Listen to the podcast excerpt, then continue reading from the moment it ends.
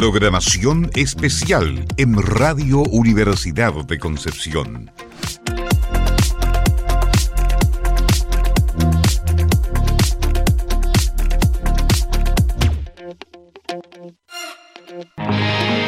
Libros al aire, un programa para conocer las últimas novedades literarias, escritores destacados, nuevas tendencias, recordar los clásicos de siempre y mucho más.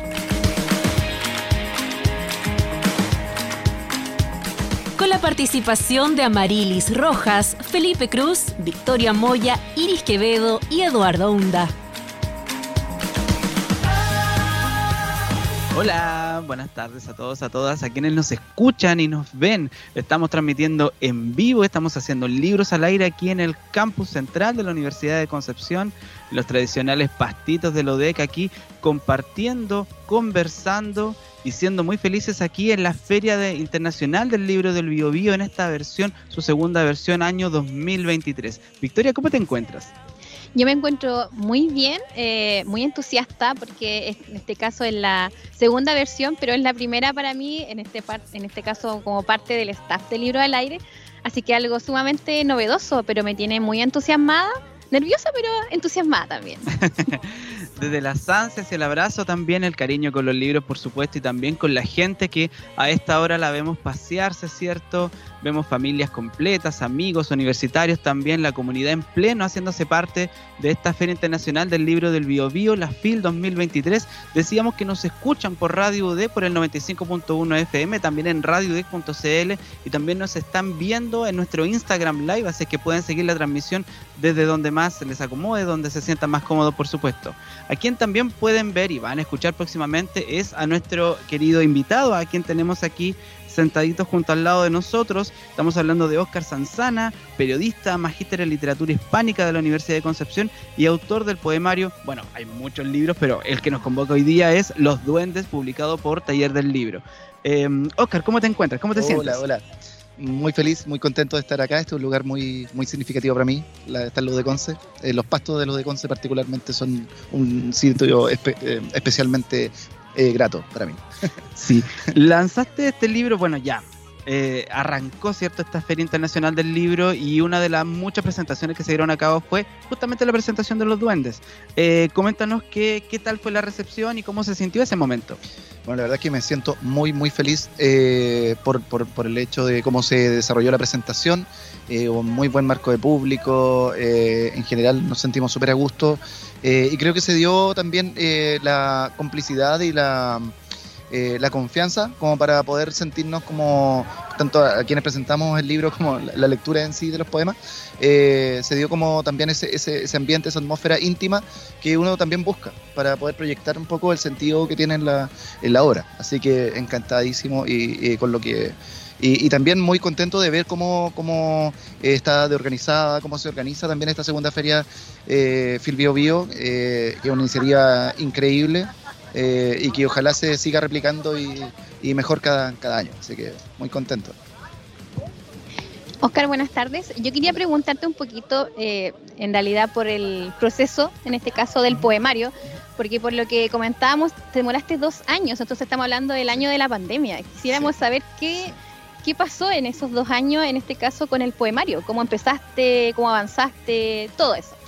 Bueno, es bien interesante que lo ligues con la pandemia, porque justamente, eh, a ver, esto, este poemario en particular eh, nace de muchas anotaciones. Yo, eh, quienes me conocen saben que ando generalmente con una croquera, generalmente ando anotando. Y cuando se me queda la croquera en la casa, eh, soy de los que manda mensajes con algunas ideas que a veces pueden ser muy delirantes y otras veces tienen más sentido.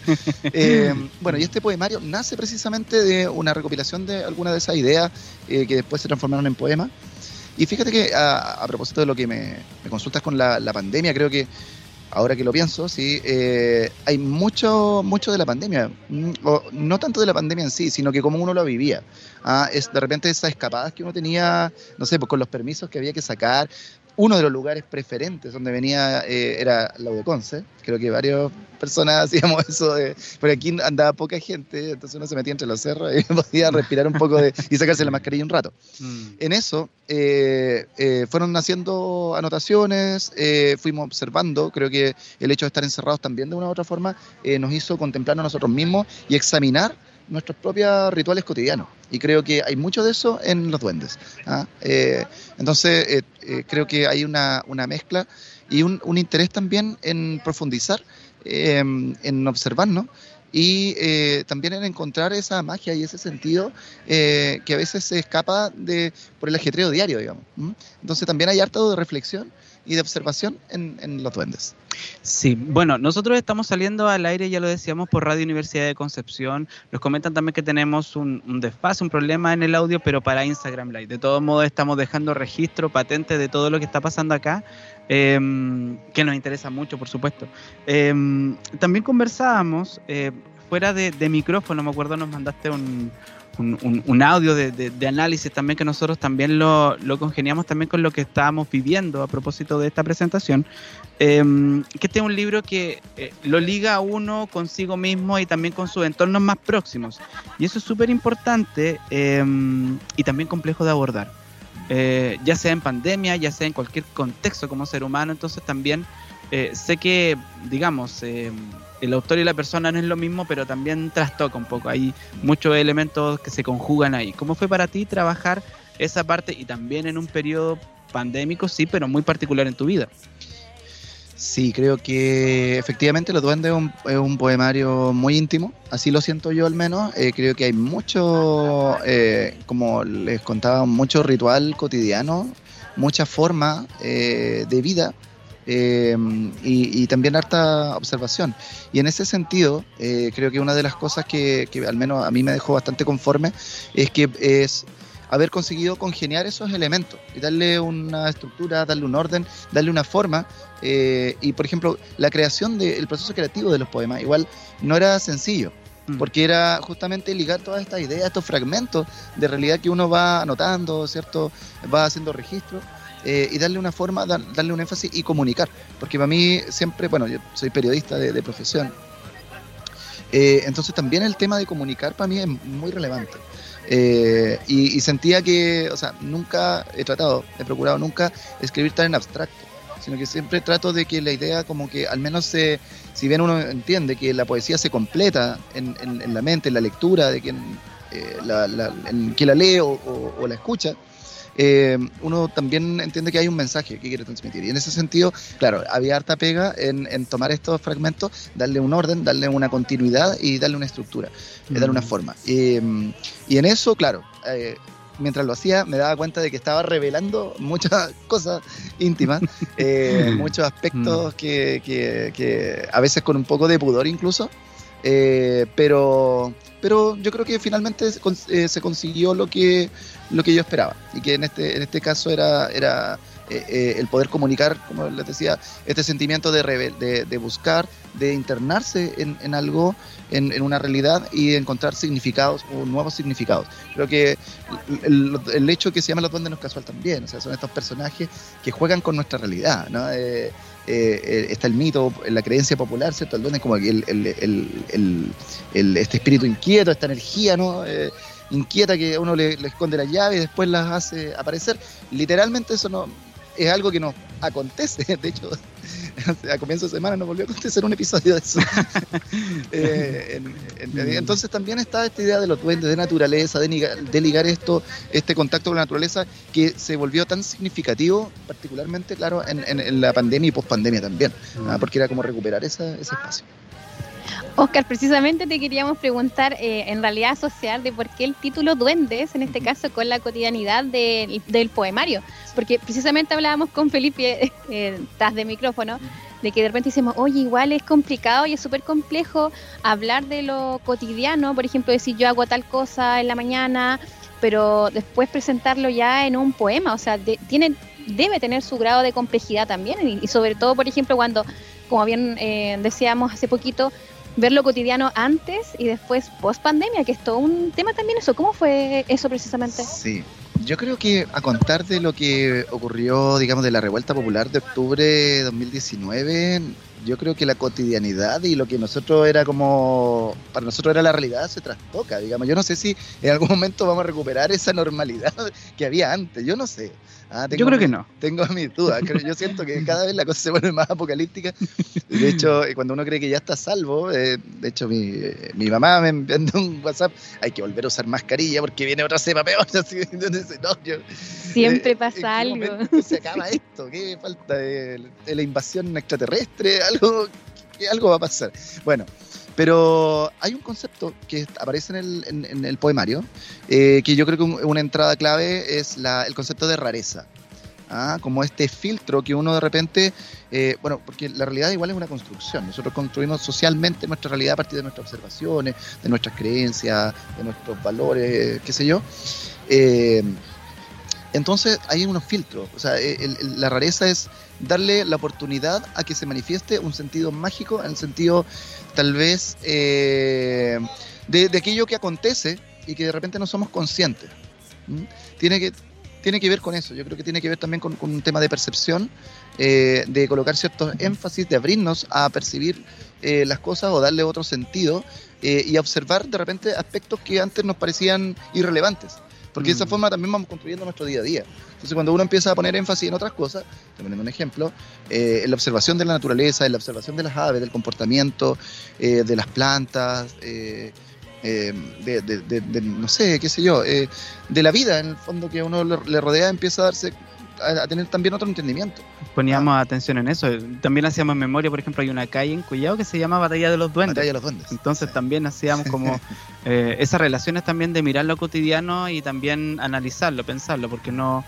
Eh, eh, muy percepción mía, pero también no, no solemos ser personas que reflexionamos o analicemos justamente todo lo que hemos hecho en el día. Entonces, poemarios como estos, claro, íntimos, personales, pero también necesarios por, por, por una conexión humana incluso. Pero es que la realidad no nos deja detenernos. No nos permite detenernos para decir, eh, para autoobservarnos. Y aquí hay un tema, de hecho, en, se habla mucho, por ejemplo, en chamanismo, de, del concepto de autoobservación, del acecho, del acechar. ¿ah? uno de los animales clave en el chamanismo es el jaguar. ¿ah? Y, el jaguar, que es lo que hace? Acecha. En el felino, acecha a la víctima. ¿ah? En este caso, los chamanes se vuelven, nosotros deberíamos acecharnos nosotros mismos, autoobservarnos. Eh, de esa forma podemos entender también aquello que estamos haciendo bien de lo que estamos haciendo mal y poder actuar sobre lo que estamos haciendo mal para hacerlo bien. Entonces eh, hay un concepto también ahí de autoobservación y hay todo un universo mágico eh, que se fue, que fue construyendo y, que, y que a partir de estas exploraciones, por llamarle de alguna forma, ¿no? que estos paseos, por ejemplo, en la misma universidad, también fue tomando forma. O sea, no es casualidad que la portada del, del del poemario, eh, el fondo de la portada es son los pastos de los patos, digamos. Ah, mm. Esta toma es una toma una, fotográfica desde los patos, digamos, hacia el foro, por eso se ve el campanil de fondo. Mm, eh, entonces es un lugar también donde uno se interna, donde uno se conecta con, este universo mágico que yo les mencionaba, eh, y también eso va dando lugar a revelaciones a aprendizajes. Porque detrás de esto también hay un, hay un afán de, crecimiento, creo yo. Eh, detrás de toda búsqueda también hay, eso, la posibilidad de una respuesta y la posibilidad de crecer a partir de ello. Eh, Oscar, me voy a salir un poquito de la pauta porque quería preguntarte cómo, bueno, hablando del, del tema de las redes sociales, de los filtros y todo eso, ¿Cómo has convivido tú con las redes sociales, en este caso pre y post pandemia, y ahora que ya estamos sin mascarilla, no hay aforo, se están volviendo a la normalidad, entre comillas, de, lo, de todo lo que es las actividades literarias? Eh, te quería preguntar un poquito por eso, por tus redes sociales, cómo lo has manejado, cómo lo has visto. Eh, en general, eh, soy una persona que no usa tanto redes sociales, o sea, sí las tengo, sí le doy obviamente eh, algún uso, pero no trato de no depender, o sea, eh, me he vuelto consciente del tiempo que consume el hecho de la red social, que es mucho tiempo, ¿ya? Eh, tiempo que a veces uno, no sé, yo naturalmente lo destinaba de repente a leer y digo, bueno, por mi agenda también tengo poco tiempo, entonces entrar a las redes sociales suponía además una inversión de tiempo y no siempre eso, eh, esa inversión era correspondida por lo que uno obtenía de las redes sociales. Entonces, ahí, ahí tengo una relación de amor-odio con las redes sociales que está como en permanente tensión. Eh, pero en, términos generales creo que creo que igual es significativo ¿ah? eh, el hecho de poder comunicar, insisto en esto, o sea, para mí lo más importante de la actividad artística, de la poesía, de la narrativa, es comunicar, es transmitir un mensaje, mm. eh, transmitir un mensaje de lo que uno ve, eh, como proyectar un poquito y, tratar de establecer una conexión emocional con, los lectores ¿ah? y lectoras. Entonces, eh, para mí eso es lo importante. Entonces, en ese sentido, sí, las redes sociales funcionan como un vehículo transmisor. O sea, también, por ejemplo, es algo que tengo pensado hacer pronto, cuando salga un poquito del, de, la etapa en la que estoy ahora, pero estoy terminando, estudiando Derecho, entonces estoy justo en la etapa del examen de grado. es una locura. es una locura. Em, menos tiempo queda. Menos tiempo. Entonces, eh, cuando salga esto, igual he pensado, por ejemplo, eh, creo que em, eh, hay herramientas como Instagram que que, son interesantes. Eh, por ejemplo, el hecho de unir eh, imagen, de generar, por ejemplo, eh, imagen con un texto poético, con un contenido poético, yo creo que igual tiene un valor y va quedando esto como una bitácora. Entonces, ese sentido de bitácora a mí me parece interesante de las redes sociales. Creo que, y, junto, con el, tema de la divulgación propiamente tal, de la obra. Eso mismo te iba a comentar porque claramente uno pierde de repente mucho tiempo en estas redes sociales, pero también encuentras muchas novedades o, temas totalmente desconocidos, literatura nueva, sobre todo en Instagram. Entonces, de cierta manera, eh, lograr comunicarse con el autor es una, como se, ¿cómo podríamos llamarlo? Es, es un logro para el lector. Yo creo que eso es lo, más bonito de la red social, por ejemplo, que tenga el escritor, la cercanía que puedes tener también con los lectores y, hay que verlo como con ese lado también más positivo, lo que se entrega ahí. De todas maneras, de hecho... Eh eh, es, muy interesante e, ese, aspecto. De repente me ha pasado, sobre todo en narrativa, que de hecho este es como el primer libro de poesía que lanzo, eh, porque lo otro la, verdad es que los publicaba, pero no los lanzaba. No así la narrativa, donde sí me preocupaba hacer un lanzamiento, qué sé yo. Entonces acá eh, es interesante porque tenía esa, esa, esa, esa retroalimentación a partir de redes sociales, personas que, no sé, se compraron un libro que y, me escribían, me contactaban y me hacían preguntas. Entonces era, era, bonito, es, bien interesante. Eh, y uno también eh, le sirve porque va entendiendo hasta qué punto esa, la obra se va completando en la mente del lector o lectora, que es una, a veces es como un cliché, uno dice, pero, pero es verdad. O sea, es así, efectivamente, uno escribe, uno transmite un mensaje, pero este mensaje se completa en la experiencia de esa lectura y de asimilación de esa obra. Entonces, es un aspecto bien bonito y que, como señalas, eh, permite las redes sociales abiertamente. Sí. A esta hora estamos conversando con Oscar Sanzana, él es periodista, magíster en literatura hispánica de la Universidad de Concepción. Hablábamos también de los duendes, de, los duendes. Ya, ya, algo, está pasando con los trabalenguas y los, duendes, por supuesto. Están haciendo lo suyo. Sí, están ahí haciendo sus travesuras. Siempre tenía ese rumor de que los, duendes hacen travesuras aquí y allá, siempre. Los duendes eran los malos de la historia, de hecho. Cierto, siempre escondían las cosas en las casas. ¿Por qué? No tengo idea está, la concepción del, duende malvado, ¿ah? que es el duende ligado a la olla de oro. Acuérdense que Justamente. es el duende malvado, porque avaro y está. Eh, además, acuérdense que el duende buscaba, buscaba una esposa, encantaba. Eh, Los eh, codiciosos. Claro, Muy codicioso, ah, claro. Ah, te ofrezco una olla de oro, pero cruza aquí primero. ahí. sí. Y hay gente desesperada que cruzaba. Ahora, si yo veo una olla de oro ahí, no sé, de repente igual cruzo, no sé. yo creo que todos. Sinceramente, todos. Oye, Oscar, una, una pregunta que me voy a salir de nuevo de la pauta, perdón, Felipe, pero ¿por qué derecho? ¿Si nos podrías, sí, si nos podrías comentar un poquito de eso. Eh, bueno, eh, como se pueden dar cuenta, me gusta estudiar. Soy periodista, tuve la, oportunidad de hacer también un doctorado acá en literatura en la universidad. Eh, y estudié Derecho, bueno, fundamentalmente porque por parte de un proyecto de vida, una decisión de proyecto de vida, de trabajar de forma independiente, esa es la verdad. ¿Mm? eso es lo que yo quiero, en realidad. Eh, quiero trabajar en algo que, digamos, me, permita vivir, digamos, e ir trabajando de forma independiente. Em, y también porque hay un, hay un hay una labor que yo creo, a partir de experiencias que, que, tuve, eh, en que creo que el derecho es una, es como que se puede usar para el bien y se puede usar para el mal. ¿Ya? Entonces, eh, creo que también hay un sentido social que tiene la carrera, que es muy marcado y que me parece importante eh, también eh, eh, ejercer en ese, en ese ámbito ¿no? y, poder también generar una contribución a partir de ese ámbito. Además tiene una, conexión también con lo literario, ¿ah? ojo. También sí, derecho de autor fue lo primero que estaba, mientras estabas conversando, y, oye, es súper importante igual de que hayan abogados que conozcan también el tema desde la perspectiva de un escritor, que es súper importante eso. Es una especialización nueva ¿ah? en el campo del derecho. Yo de hecho tuve la ocasión de ir al primer congreso de eh, Derecho y Literatura, que se, fue en la Universidad eh, Austral.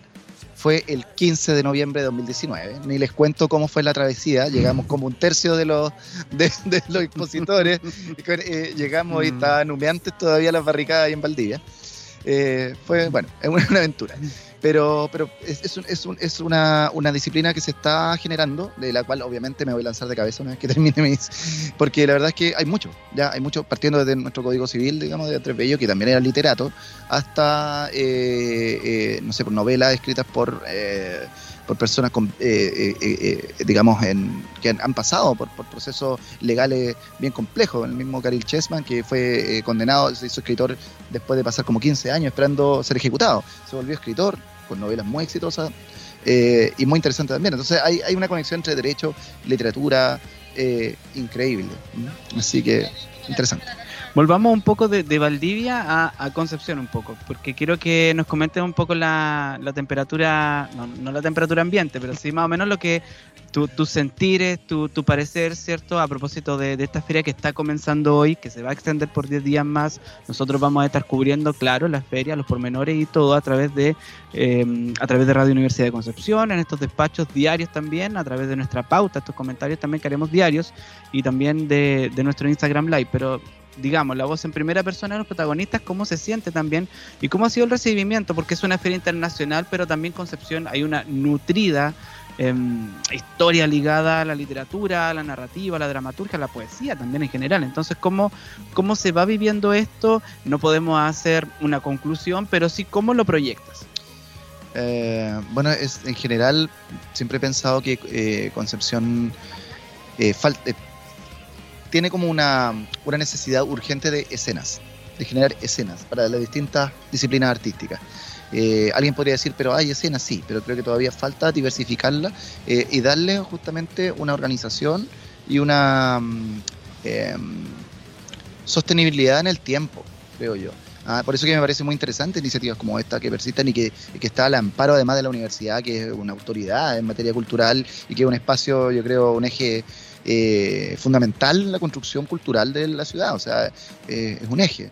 Mm, entonces creo que es bien interesante que la universidad se haya jugado por tener este tipo de instancias y creo que lo que viene para arriba de aquí en adelante es crecer y que esto cada día vaya tomando, cada año vaya tomando más vuelo, eh, ya se vuelve hasta volverse digamos un, un evento, digamos, como eh, los festivales de cine que a veces desarrollan algunas ciudades, por ejemplo, como un hito y que, y, que también logre convocar autores, eh, público, sobre todo, muy importante, público, y que se genere, digamos, esta, esta, toda esta eh, dinámica alrededor del libro, de los libros, los autores y qué sé yo.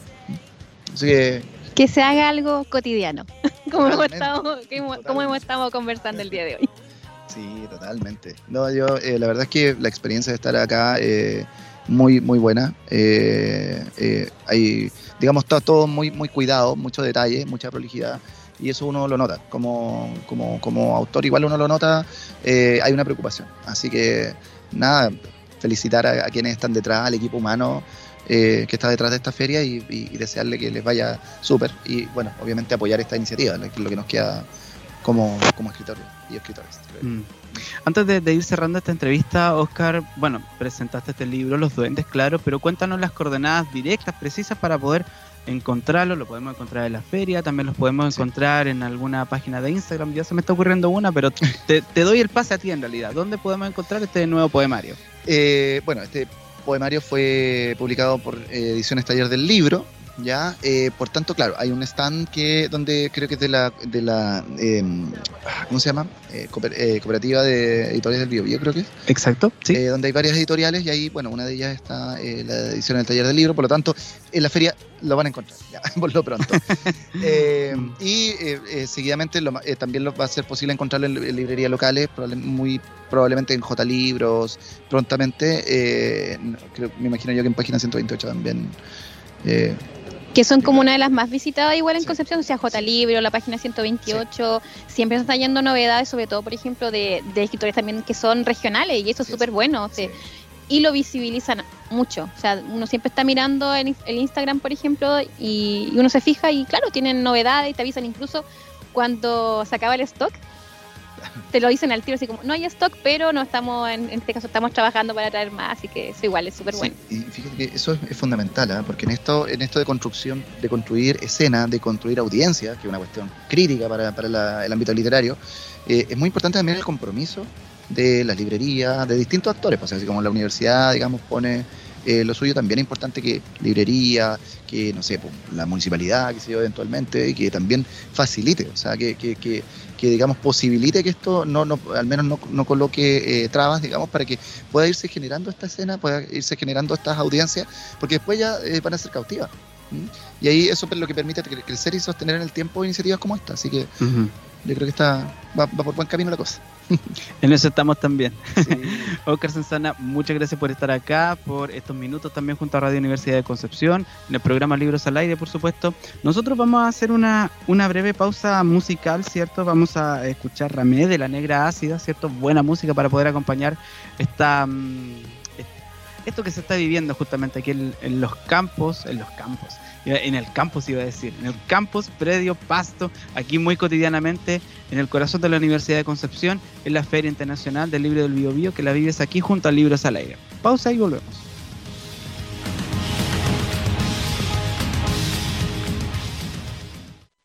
Yo sé bien quién eres, los silencios y placeres, los miedos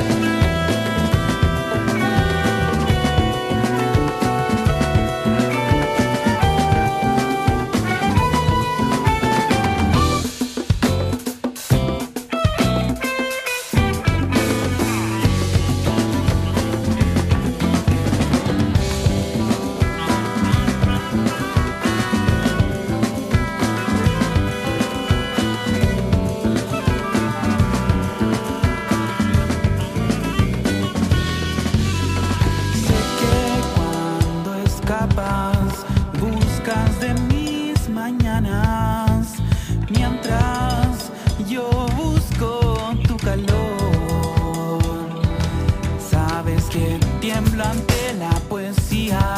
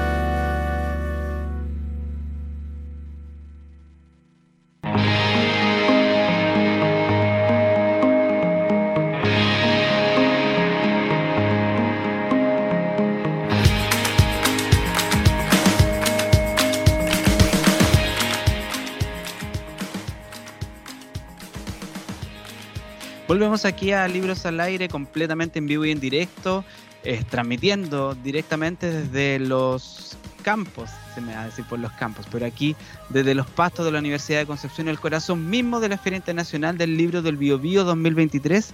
Estamos en una ronda de entrevistas, justamente pasaba Oscar Sanzana por nuestros micrófonos y justamente ahora nos encontramos con Yuri Soria Galvarro.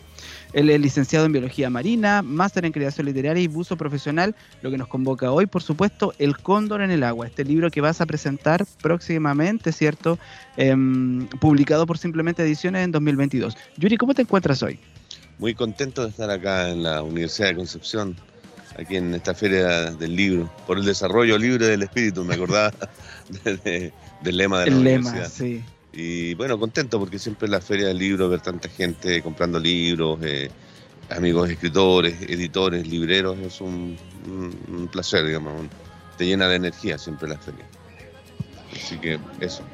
Yuri, una pregunta con respecto en este caso al libro, porque ya sabemos que su ambientación está hecha en el mar, pero queríamos preguntarte un poco, en este caso, ¿cómo son tus primeros acercamientos con el mar? ¿A qué se debe, por ejemplo, que sea, en este caso, el libro trata sobre un barco? Entonces es inevitable preguntar, preguntarle al autor, en este caso, ¿por qué decide tomar ese ambiente y escribir, en este caso, un libro? Claro, mira, yo vivo en Puerto Montt, entonces uno, y, pero he trabajado, yo soy de profesión biólogo marino y me ha tocado viajar eh, por los canales del sur durante muchos años. Y, y claro, uno en el fondo escribe de lo que más o menos conoce. Y de alguna forma este libro se inicia en, Magallanes, en los mares del sur, aunque se desarrolla en la pesca subantártica, en los mares antárticos. Mucha gente de la que le toca embarcarse en estos barcos factorías, en estos barcos pesqueros, es originaria de Magallanes. Ahora estos barcos son barcos de 70 metros, con eh, 50, 60 personas arriba, y tienen tripulantes de muchas nacionalidades, pescadores, y es un oficio muy duro en los peores mares del planeta, eh, cuando hay temporal, y, eh, y es un buen escenario para la ficción, estar así todos apretados en una especie de lata de sardinas, como si fuera una cárcel o un, o un manicomio, y que todo se sostiene solo porque ellos van a ganar mucho dinero. La pesca genera muchos ingresos, la pesca del bacalao, y mm, me pareció un buen escenario para recrear esto. Yo siempre he escrito cosas eh, relacionadas al mar, no todo, escribo otros temas también, pero, pero parte de lo, de lo, uno escribe más o menos de lo, de lo que conoce. ¿eh? Uno podría escribir de cualquier cosa, pero, pero creo que se ahorra tiempo al hablar de cosas que uno más o menos eh, maneja. No, y ahí también le da construcción e identidad al, al libro. Eh, Yuri, esto también lo observamos, tenemos un ejemplar acá presencial. Em, esto en, en- en términos, para que la gente pueda conocerlo también. ¿Es una novela? ¿Es un diario de vida? Em, ¿Cómo podrías catalogar tú este libro? Mira, es una novela corta, una nouvelle, como dicen los franceses. Es un texto bastante breve. eh, tuve la tentación, digamos, un momento de, hacerlo en- engrosar, digamos, porque la historia desarmó, se terminó, algo creció, pero después como que estaba bastante redondita la historia y, decidí que, bueno, cada historia tiene como el tamaño que requiere, así como las historias a veces eligen a los escritores para, para que las escriban, porque de las múltiples opciones, como tú comentabas, de lo que uno puede escribir, de repente algo pasa con algún tema que como que sobrepasa a otro y se termina escribiendo, porque además igual tiene que estar algunos años o muchos meses escribiendo y corrigiendo, por lo tanto tiene que ser algo que realmente te obsesione o, o haga un clic. Y algo pasó, como te digo, con esta historia de, de- de temas marítimos. Eh, de alguna forma continúa la, la eh, la larga tradición o histórica tradición de la novela marítima, de Conrad, Melville, de, eh, de Coloane. Algo que me di cuenta después, ¿ah? cuando la escribí, no, no, no me dije a mí mismo voy a escribir una novela marítima, sino que eh, salió así. Hemingway también con el, Mm. el, el viejo y el mar. y incluso Poe tiene una novela media marítima que habla de Arthur Gordon Pym, un personaje que va hacia la Antártida y navega y le tocan vivir muchas penurias. Maupassant también tiene varios relatos relacionados con el mar. Mm. Yo te quería preguntar un, un- un poquito sobre los personajes y cómo interactúan entre sí, porque también estábamos conversando de que están en un barco. Imaginemos que esto- estos barcos están meses en alta mar, meses conviviendo entre, en este caso, personas, y no solo eh, con tus pares, sino también que en este caso con, con tu capitán, hablemoslo en ese sentido. Y, y, pasa un poco este tipo de relación un tanto negativa entre el que está arriba y los que están abajo. Si pudiéramos eh, comentar un poquito sobre eso, las relaciones humanas dentro del libro. Claro, es un, ambiente interesante, como comentábamos, para generar ficción, porque es un ambiente tenso, de tensión, ¿no? Es un barco eh, pequeño, dentro de todos los, los barcos tienen poco espacio, en una pega muy peligrosa, muy estresante, con temporales eh, desatados por Poseidón como para acabar con el barco y la tripulación. Entonces, de, como, escenario general para generar una ficción es muy bueno. Hay personajes que son los protagonistas, otros que son antagonistas, pero en general en la literatura siempre sabemos que eh, no es todo blanco y negro, sino hay unas múltiples mezclas de grises, entonces por lo tanto los buenos y tienen sus lados malos y, y se forma una especie de pandillas también cosa que también sucede en la cárcel o en, algunos otros lugares eh, apretados donde algunos son más amigos que otros y generan una especie de luchas de poder, interacciones de todo tipo. Y um, un poco me valí de eso, digamos que es la realidad, porque yo igual conozco algo de la vida marítima, para generar esta historia que es completamente ficticia, pero que está armada de muchos pedazos de ficción, muchas partes, historias, algunas sucedieron, otras me documenté, otras son historias que me contaron y es un espacio también donde las personas eh, muestran todos sus lados grises y otros también eh, en este ambiente de tan alta tensión terminan desquiciándose o eh, enfermando de la mente o quizás ya tenían algún problema mental pero ante la situación de estrés se les desata. Y claro, el barco ante algún problema tampoco vuelve a tierra, digamos, alguien dice, pucha, me siento mal, vayan a dejarme. No, esto pasa muchas semanas o meses cuando recién van a dejar la pesca o a recargar combustible cuando vuelven. Entonces, eh, en ese ambiente de tensión a mí me pareció muy interesante para generar eh, esta ficción. No, y también está el tinte de, también lo conversábamos con, con Victoria, el tinte de, mm, del ambiente, claro, el ambiente psicológico presente en los personajes y también eh, lo físico, porque este mar no, no es tranquilo, son, son aguas bastante tensas y esa tensión también se replica a los personajes, el hecho de cómo el, el, ambiente va generando tensiones, fricciones, pocos encuentros también, pero de los pocos eh, muy valederos y, y, y, necesarios también para la supervivencia de, de todo esto. Es un ambiente muy rudo, ¿no? En sí. general los tipos son tipos rudos que tienen que mostrar una cara además de rudo, porque como todo el mundo tienen sentimientos, problemas, eh, cosas que dejaron atrás, pero que tienen que montarse rudos porque el ambiente no, no da espacio así a como a soltarse o a hacer demasiado... Mm. Yo, yo, me acuerdo de ese, no sé si alguna vez se vieron estos, estos eh, programas de la pesca que daban en Discovery Channel, donde decían que pesca el, extrema, el, el psico, psicológico tiene que darte du malo para poder ir allí. Claro, esto es así. Esta gente, claro, tiene que tener como algo, algo bien templado dentro del alma muy dura para decir, oye, me voy seis meses, ocho meses, un año, desaparezco del mundo y, y bueno, los problemas y, y las situaciones pendientes o las familias quedan atrás y, y, volveré un tiempo más para resolverlo con dinero. Ese es un poco el juego. Y eso ya genera un tema muy tensionado para la gente que se embarca. Yo en realidad admiro a mucha gente, tiene que tener algo especial esta gente que, que realmente de desapego. Además que algo que se construye, ¿no? que al, al principio después genera una coraza en las personas y, y que además la hace de esa forma relacionarse con el resto de los tripulantes, que son así, rudos, duros. Bueno, hemos hablado de la dureza, de lo que significa trabajar en alta mar, pero no sé si nos podrías comentar las cosas bonitas que se ven ahí, eh, el diario convivir, porque yo creo que claramente o sea, debe ser difícil estar en ese ambiente, pero debe tener sus tintes positivos también, si nos podrías hablar de eso. Sí, la naturaleza es sobrecogedora, es algo bellísimo, por supuesto, pero además es algo como inabordable. El viaje se inicia de, dentro de esta novela, como muchos barcos, salen, inician su navegación en Magallanes, en el estrecho Magallanes. Y es un paisaje absolutamente sobrecogedor. Por ejemplo, esta, el, la novela se llama El cóndor en el agua, porque sin afán de spoilearme a mí mismo, es una imagen que sale en la primera hoja del libro, que es un cóndor que está flotando en el agua.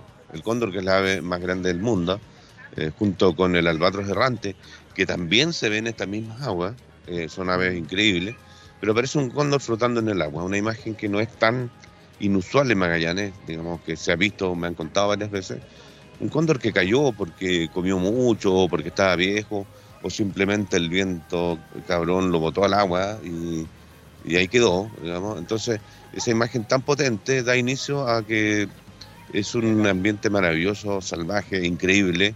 Esto navegar en los mares subantárticos no, es una experiencia maravillosa, eh, siempre y cuando no se desate un temporal, claro, donde ahí ya, eh, hace poco leí una noticia de un barco que iba navegando por la Antár- venía de la Antártida de vuelta a un transatlántico que tenía puerto en transatlántico, puerto en Punta Arenas, y hubo un, un temporal y falleció una persona por los golpes, Mm. simplemente cayó y era tan fuerte que, que se golpeó y murió. Y habían varios heridos. Entonces, en esos mares eh, se desarrolló esta convivencia y esta pesca y, y claro, eh, eh, eso quise rescatar digamos, un poco en el- la novela y como tú me decías, lo, lo bello es la naturaleza, el mar y también yo creo que el alma humana, ¿no? que al final, eh, que toda esta gente que se muestra ruda, que siempre tiene, igual tiene sentimientos y en situaciones extremas muestra lo más malo de sí mismo, pero también a veces lo bueno. Yo creo que ahí es- esta es la mirada de la li- literatura, esto que te permite ver a, los personajes de todos sus distintos aspectos. La camaradería que deben tener también en, en este caso los personajes. Yo me acordé de que hace años atrás hubo un incendio en un barco en San Vicente, que quedó, fue bien fuerte ese accidente. Yo, yo no me acordaba, la verdad, y un, y un ex colega me había comentado que él había estado casi en el barco, que él como de cierta forma se salvó porque lo habían llamado ese día como para que se cambiara y no le tocó estar allá. Pero en el momento mucha gente pensaba que él estaba en el barco, porque él dijo, oh, yo me voy, pero justo en el último momento le dijeron no, y ocurrió este accidente en, en San Y Vicente. se incendia un barco y no hay mucho más que hacer. A veces Sí, se alcanzan, pueden eh, lanzarse en una balsa de salvamento o en un bote. Y- pero claro, son pequeñas cáscaras de nueces ante un mar encabritado y, y también está la posibilidad después que te rescaten o que tengas tiempo. Sí, es, es un tema muy difícil. La navegación en alta mar es, es otra cosa. Uno se, se siente eh, vacío o pequeño. El hecho, por ejemplo, a mí me ha tocado eh, un par de veces navegar en alta mar el hecho de mirar a todo el horizonte y no ver tierra. ¿no? Eso ya es eh, completamente nuevo, digamos, uno se siente realmente como que como un extraterrestre, en otro, como en otro planeta, que no ves nada de, tu piso, de lo que te mantiene, digamos, aterrizado en tierra. Igual toda la literatura que se hace en el mar es bien llamativa y creo que no habíamos nombrado también La Isla del Tesoro, que es un clásico igual y que incluso me estoy saliendo de pauta, pero No, eh, quería, quería comentar que está la serie Black Sails igual, que narra entre comillas las aventuras del Capitán Flint y yo en general no veía ese tipo de, de series o no leía mucho ese tipo de novelas. Y cuando la conocí fue inevitable querer retomar La Isla del Tesoro, que era un libro que, que no me llamaba tanto la atención y, de- y después me enamoré totalmente de la narrativa en alta mar. O sea, es increíble, es, un- es, un- es todo un submundo igual, de, en este caso Sí. de los libros, es muy Sí, bueno. sí, como, como te contaba, yo no me había dado cuenta, digamos que he leído, digamos, a todos los clásicos, intento leer lo, lo más que se puede, uno siempre queda al debe con las lecturas, uno nunca alcanza a leer todo lo que debería leer. Soy gr- gran hincha de los eh, eh, narradores norteamericanos del siglo XX. Sin embargo, claro, también están estas lecturas de Conrad y de eh, el, ¿cómo se llama? Moby Dick. Y, y- y eso se plasmó un poco en esta historia, ¿no? Como digo, fue algo un poco inconsciente, pero a la vez probablemente limbado o influenciado por estas lecturas.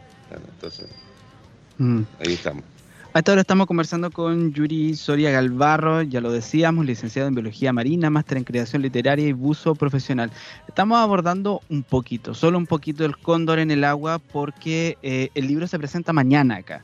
Sí, Entonces nos gustaría que em, a toda la gente que nos está escuchando ahora en vivo puedan tener la coordenada precisa para ir a esa mesa de presentación y saborear un poco más este em, El Cóndor en el agua, este libro que se presentará mañana. Sí, mira, eh, primero eh, invitar a todos los amigos que nos estén escuchando. La feria está maravillosa, el clima está muy, muy bueno, muy propicio para venir con la familia, con los amigos. Y hay una gran cantidad de stands, hay mucha oferta de libros, hay mucha gente a esta hora de la tarde. Y, hablábamos también al principio que es una fiesta para nosotros que, que nos gusta la literatura. Yo hace poco estuve también en la Feria del Libro de Guadalajara presentando la edición mexicana de este libro, que este libro tiene una edición en México y una edición en Chile y una edición en Bolivia, son editoriales distintas. Y entonces uno viene en general de las ferias muy recargado, porque aparte que va a ver a los amigos, ve esta eh, motivación de que la gente está preocupada, llega bolsas con libros, ven, hay la oferta literaria tremenda, digamos, lo que uno puede leer hoy día es muy amplio. Y bueno, dentro de esto estamos presentando mañana a las cuatro y media de la tarde eh, eh, la novela justo en un espacio de la editorial Simplemente Editores.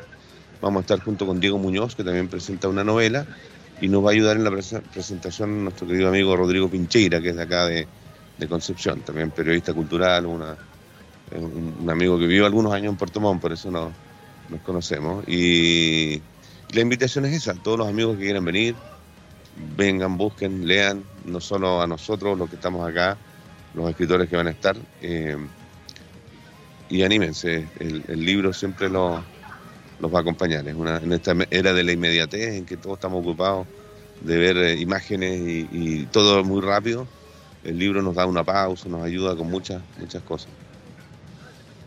Excelente, muchas gracias a todos los que nos están escuchando en este minuto, ya sea por radioudec.cl o por la 95.1. Muchas gracias Yuri por haber asistido en este caso a esta pequeña entrevista y vamos a estar atentos para mañana, estar ahí contigo subiendo historias y poder compartir igual la presentación de El Cóndor en el agua. Ok, muchas gracias por la invitación. Es un agrado siempre volver a Concepción. Yo estudié acá en los años 80, a- a- hace casi un siglo, el siglo pasado. Pero la, la universidad sigue más o menos igual, ¿eh? uno recuerda los grandes edificios están ahí mismo donde tenían que estar y, y algo hace que el tiempo haya pasado, pero también eh, está, están los recuerdos. Así que bueno, eso, un abrazo para todos los amigos. Gracias a ustedes por la invitación y, y qué bueno que estén cubriendo la feria tan ampliamente que estén aquí instalados en el mismo stand de la feria, eh, aportando a, a la lectura, a los libros, las editoriales. Ahí Radio Deck siempre innovando junto a los clásicos. Vamos a ir a una pausa musical entonces, vamos a escuchar la voz de Fernanda Leiva, Camaleones, suena aquí en Radio Deck.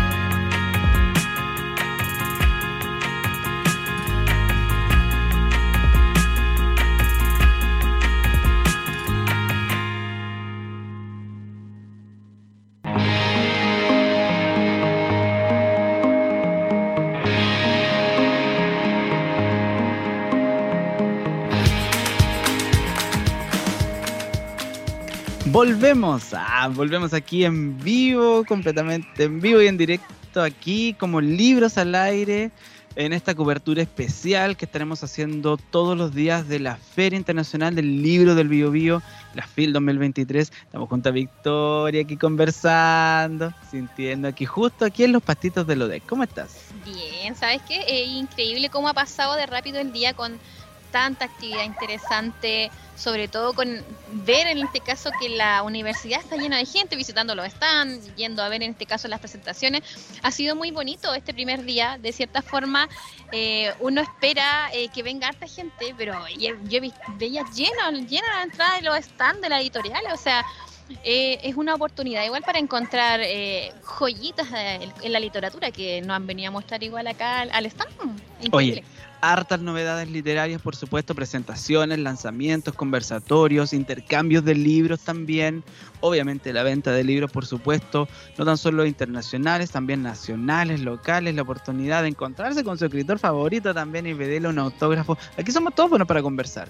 Sí, Entonces esa es la, la buena onda que se vive acá. Mira, yo te voy a contar una infidencia. Yo admito que estoy esperando que llegue el domingo 22 para ver ahí a Pablo Illanes, porque quiero que me, me firme mi librito igual. Nosotros lo entrevistamos, pero yo soy mega fan, entonces estoy ahí esperando. Tengo mi, admito que tengo mi autor regalón ahí, esperando dentro de la, de toda la toda la gama de autores que tenemos hasta el próximo domingo. Hay que recordar que son 10 días. Así es, son 10 días, em, también actividades para grandes chicos.